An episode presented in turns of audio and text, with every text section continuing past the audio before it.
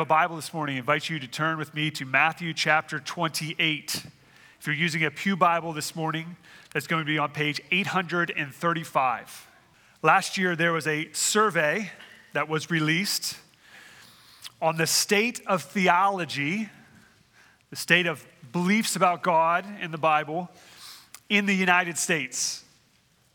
The survey found that 66%, that's 66% of the people surveyed, agreed with the following statement Biblical accounts of the physical bodily resurrection of Jesus are completely accurate.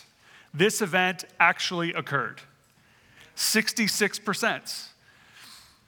11% were unsure and 23% disagreed. But 66% is, is nearly two thirds of the people surveyed. That is, that's great. That's actually a really good number. Uh, we would love that for that to be higher, but that, that, that's a good number. So the issue might not necessarily always be, as we think about Easter, some people not believing that the resurrection happened, but rather, why does the resurrection matter? Maybe you are here this morning and you might be willing to admit that maybe it happened. Or, or, it did happen, or you believe that the Bible is true about what it says about Jesus, but why does that matter? Or how does that truth relate to me? How does that affect me? Does it affect me? Does it matter? Does it matter if I believe it or not? Maybe that's you this morning. Well, in Matthew chapter 28, we read an account of the resurrection morning. And in verses 1 through 10, the writer, Matthew, focuses on the experience of two women. Their name one is named Mary Magdalene, and the other is called the other Mary. um, you know. Uh, so her, her, she is the mother of James, we, we learn elsewhere, and Joseph in Mark chapter 15. Uh, these two women, we learn from the biblical text that they were followers of Jesus. Uh, we learn that they were there at his crucifixion as well as at his burial. So they, they, they, they've been with Jesus, they, they've heard Jesus. And now, here, as Sunday morning dawns, we find that they are coming to the tomb. They are coming to the tomb, and we will learn that they are among the first to encounter the risen Christ. And in this passage, we can see the emotions of these women, and we can note the change that occurs by their encounter with Christ. So look at it with me in chapter 28, verse 1, again, page 835 if you're using a Pew Bible. Now, after the Sabbath, so now this is Sunday, after the Sabbath, toward the dawn of the first day of the week, Mary Magdalene and the other Mary went to see the tomb. Now, th- this account begins by simply telling us that the women were traveling to the tomb. Doesn't seem that shocking uh, of a statement. But in Mark's gospel, we learn that as they were going, they, they would have had to leave early to, to get there, first off, so they would have been traveling in the dark. That's something. They were bringing something with them. In Mark chapter, 15, chapter 16, verse 1, we find out they were bringing spices in order to anoint the body. We also learn in Mark 16 that they were concerned about how they would actually anoint the body because there's a large stone rolled across the tomb. How are they going to even get to the body? Now, those are pretty obvious things, and we might just note them as, as, uh, as notes about what they, what they were doing. But, but all this indicates something about the Marys, something about them, that they came certainly with compassion uh, and care for Jesus. That's all certainly true. But they also came with a belief that the body would still be there. They came believing that they were going to anoint a dead body. So, what does that mean? That means that they were doubting the resurrection of Jesus. The resurrection that, that he told them would happen.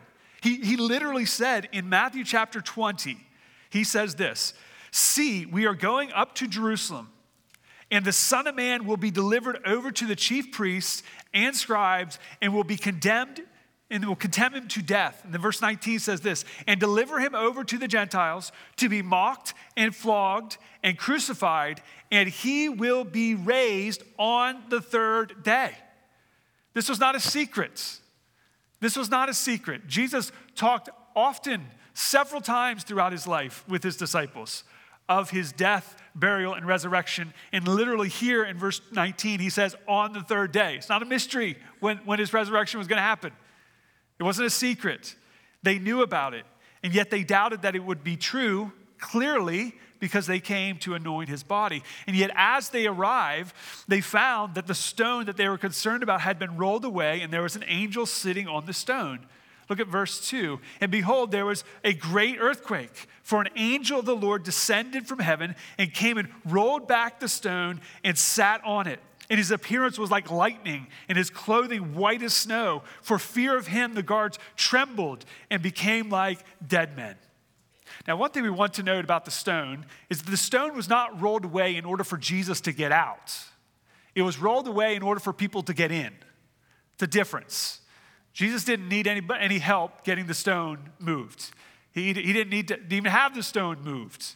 Jesus could have gotten out any way he so chose. God raised him from the dead. Nevertheless, the stone is removed, and before anyone could come in, we find that there is fear that is taking hold of the situation. Right? The guards are trembling, and beca- they became like dead men. They became unconscious. They were paralyzed with fear, and they were unconscious. Now, before we're too hard on the guards here, just imagine yourself going to a graveyard early in the morning, expecting everyone to be dead in the, in the, in the, in the cemetery, right? And not only, not only do, do you see the stone rolled away, which would be alarming, but now you see an angel. And, we ought to note, a great earthquake you probably would be a little, a little afraid as well, wouldn't you? Right? So let's not be too hard on these, uh, these guards. What we understand about fear is that, that we fear what we don't know, right? We fear what we don't understand. Fear and unbelief go together, right? When we don't understand something, it's easy for us to be afraid about that. We understand that, that, the, that faith in God is the antidote to fear. That's what Psalm chapter 56, verse 3 tells us when I'm afraid, what do I do? I trust in the Lord. Like that is the answer. But the guards weren't alone in their fear either, were they? Look at verse 5. And the angel said to the women, Do not be afraid. Listen, fear comes for all of us, doesn't it? It doesn't just come for the unbeliever, it doesn't just come for the enemy. It comes for his followers too. Do not be afraid, for I know that you seek Jesus who was crucified. He is not here, for he has risen as he said. So clearly, the, the women are afraid as well. And the angel then addresses their fear. The angel helps deal with their fear by giving them hope. What is the hope? What is the hopeful announcement? That the crucified Christ is now the risen Christ. Risen, as the angel says, as he said. This is what he said he was going to do. And guess what? He did it. Shocker, Jesus kept his word. Jesus actually does what he says he's going to do. Jesus is alive. The message is clear. There is no need to be afraid for these women. Why? Because their worst fear that Jesus would be, that Jesus is dead, he is now alive. The resurrection makes that kind of difference. The resurrection matters. The resurrection makes a difference because it confirms the realities, the reality of, of Jesus being who he said he was, the Son of God. It means that what Jesus said is true. It means that death has been defeated. It means that believers will one day rise. It means that our future inheritance as Christians, heaven, is sure because of what Jesus has done. The good news of the resurrection changes everything. Do not be afraid. Why? Because Jesus is alive. So we, we need to hear that this morning as well. And then the angel gives a, a, two, uh, a two-part command. It's a, a two, twofold command, we could say, in verses 6, the end of verse 6 and verse 7. The first command, the twofold, come at the end of verse 6. It says, Come see the place where he lay. And then verse 7 says, Then go quickly and tell his disciples. Come see, go tell. These instructions here are not only for the women, they're for you and me too. The invitation is for us to come and see and then to go and tell. Well, first, come and see. The angel invited the women into the tomb, into the empty tomb, to come in and to see, to come in and see that the body had been, the body's no longer there, the body is gone. In John chapter 20, we find that the grave clothes are still right where Jesus would have been laying. And the, cloth over his face was folded, sitting there. Come see, come see the reality that Jesus is no longer in the grave. The old Baptist preacher Charles Haddon Spurgeon once preached on this passage and suggested five things that we need to see. he says that the, by the angel's invitation to come and see, we come and see the humanity of Jesus. There's a tomb.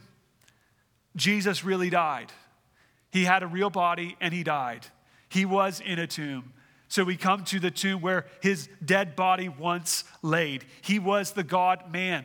Jesus was 100% God and 100% man. But in his humanity, he did die. Secondly, we see the horrors of sin. Sin brings death. Sin brings death. That is why there is death, is because of sin. In fact, Romans chapter 6, verse 23 says, Death is the wages of sin.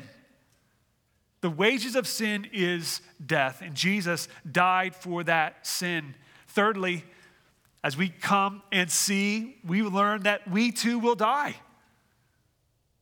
Jesus isn't the only one who died. You and I are going to die too.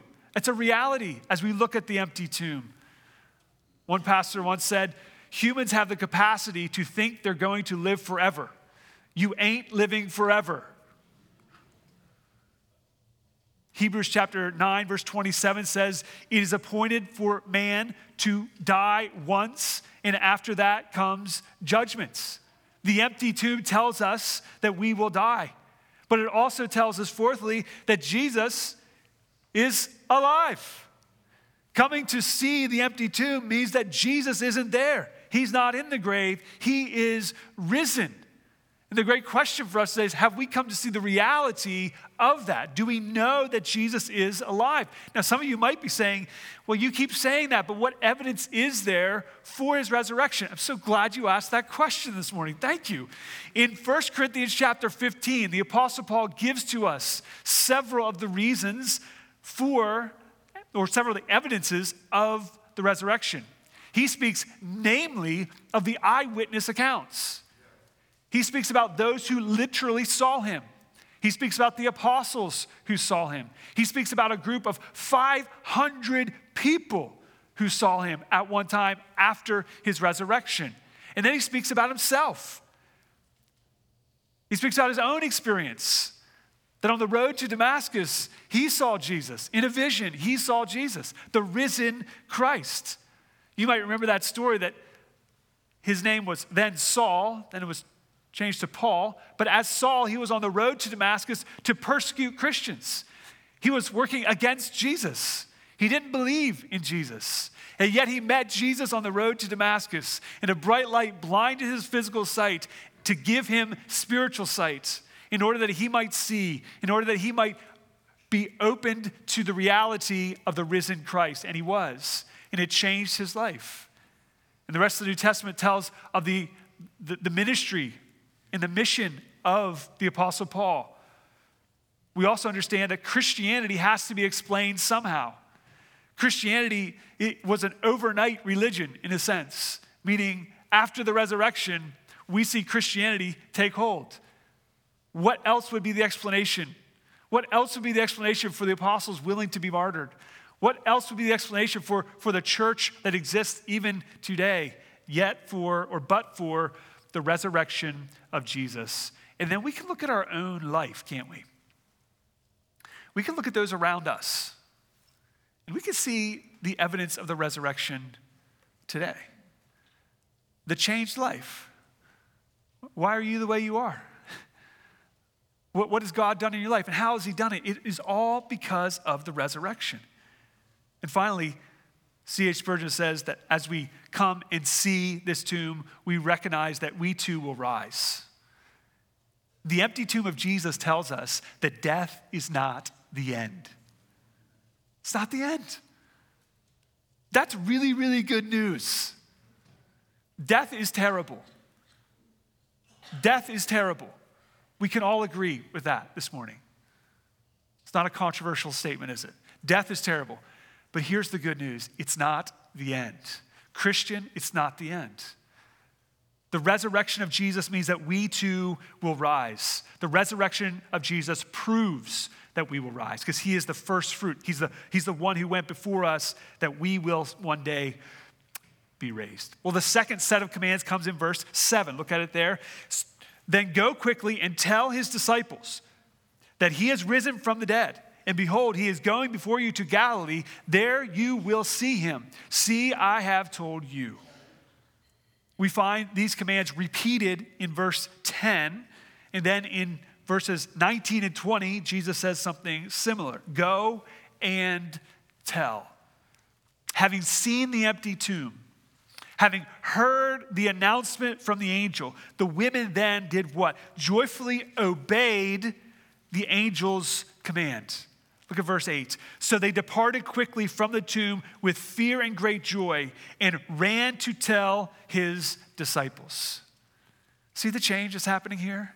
The reality of the resurrection moved the women from doubt and fear to joy and obedience. From doubt and fear to joy and obedience. As they went, they then experienced an even greater encounter. Look at it in verse 9. And behold, Jesus met them and said, Greetings. And they came up and took hold of his feet and worshiped him. You think it's crazy to have an earthquake, the stone rolled away, and an angel. Now you got the risen Christ. What a morning. What a morning for these women. And what does Jesus say? Greetings. That's like a normal hello, right? Like, hey there, howdy, good morning, how's it going, right? That's what he says to them. And then what do they do? What do they do? And they came up and took hold of his feet and worshiped him. No words. You see that? No words are recorded right there. Worship. That's the response. That's the only reasonable response to the risen Christ is worship. That's the only reasonable response when we see who Jesus is. Clearly, this was not a vision, it was not a hallucination. Jesus was really there. He was really in a body. He was really standing before them. And they grab hold of his feet. They kneel down before him and they worship. To worship means to ascribe worth to someone or to something. It means to bow down as an act of allegiance and reverence. It means to give honor and glory and praise. And the scriptures are quite clear. There's only one who deserves our worship, and that is God and God alone. And we know that Jesus is the Son of God, and so we worship him. We are to worship him, John 4 tells us, in spirit and in truth. We have emotions. Our, our spirit should be involved in our worship, but not just emotional worship, truth. The truth about who God is, about who Jesus is, and about what he has done. The women here give us a simple but beautiful picture of what it looks like when we encounter the risen Christ. It's worship. It's worship. Some of us say we believe something, and yet how do we live that out? Where's the joyful obedience? Where's the, the worship of Christ as King? These women were not guilted into worship.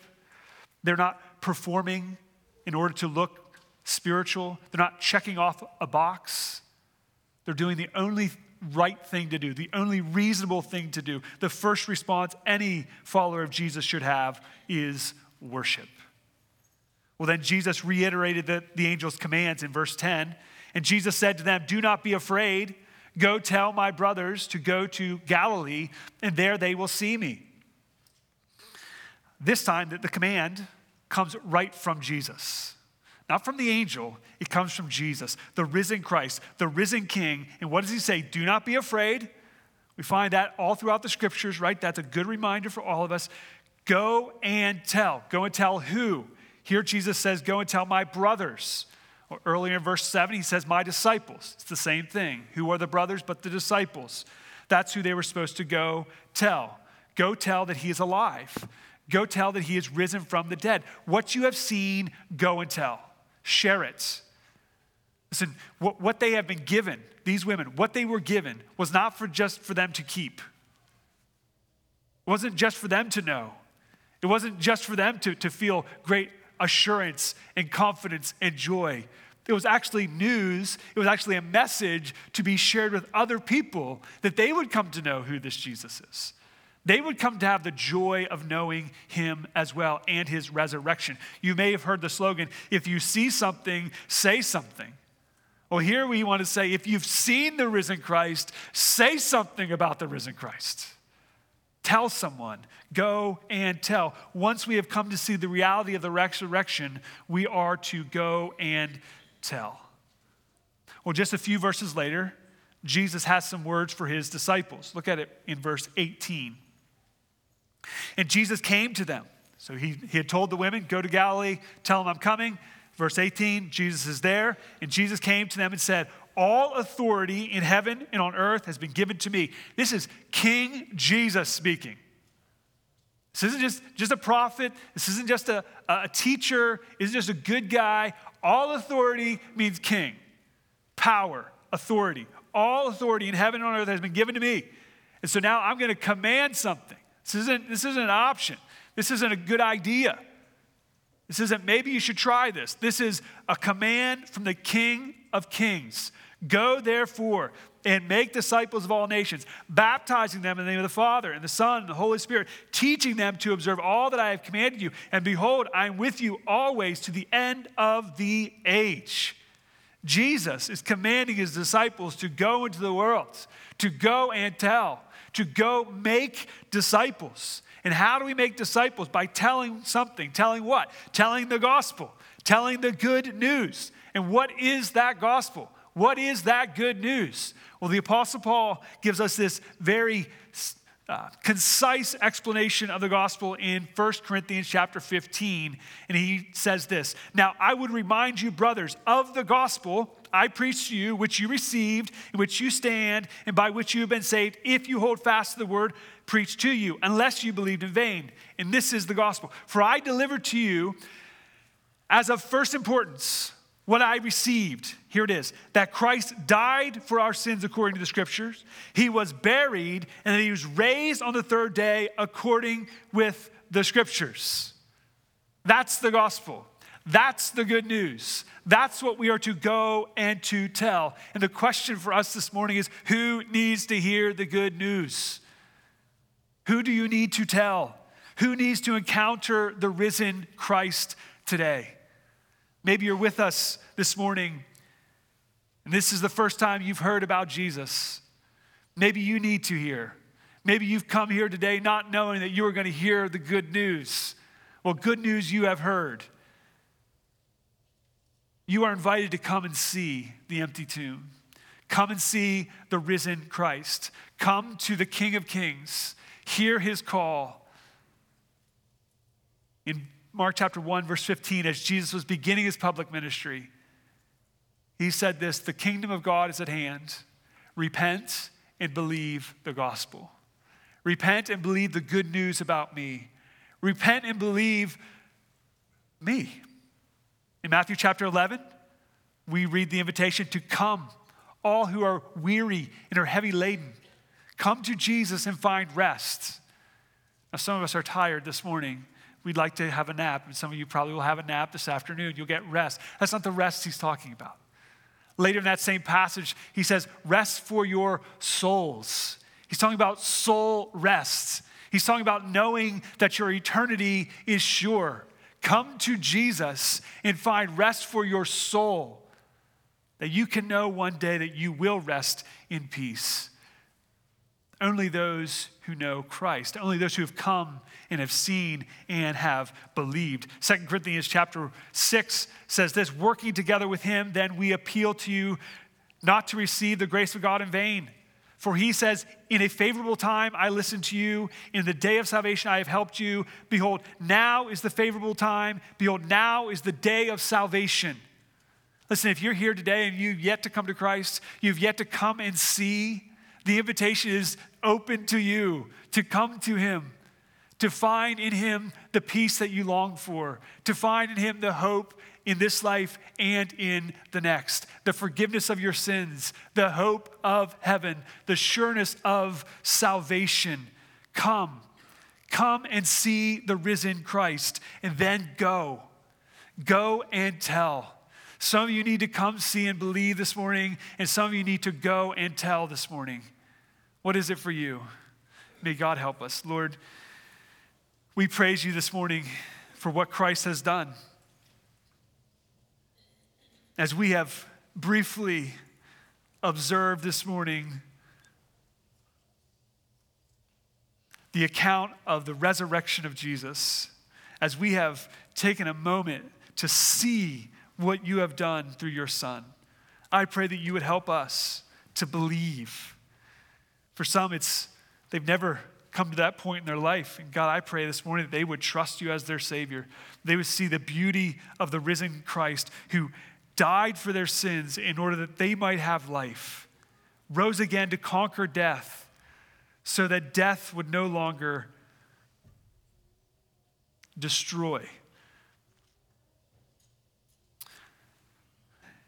For those who do know you, God, I pray that you would help us today to go and tell. There are people who yet to believe, there are people who do not know. Help us to be the people to go and to tell. For the praise and glory of the name of Jesus, we pray. Amen.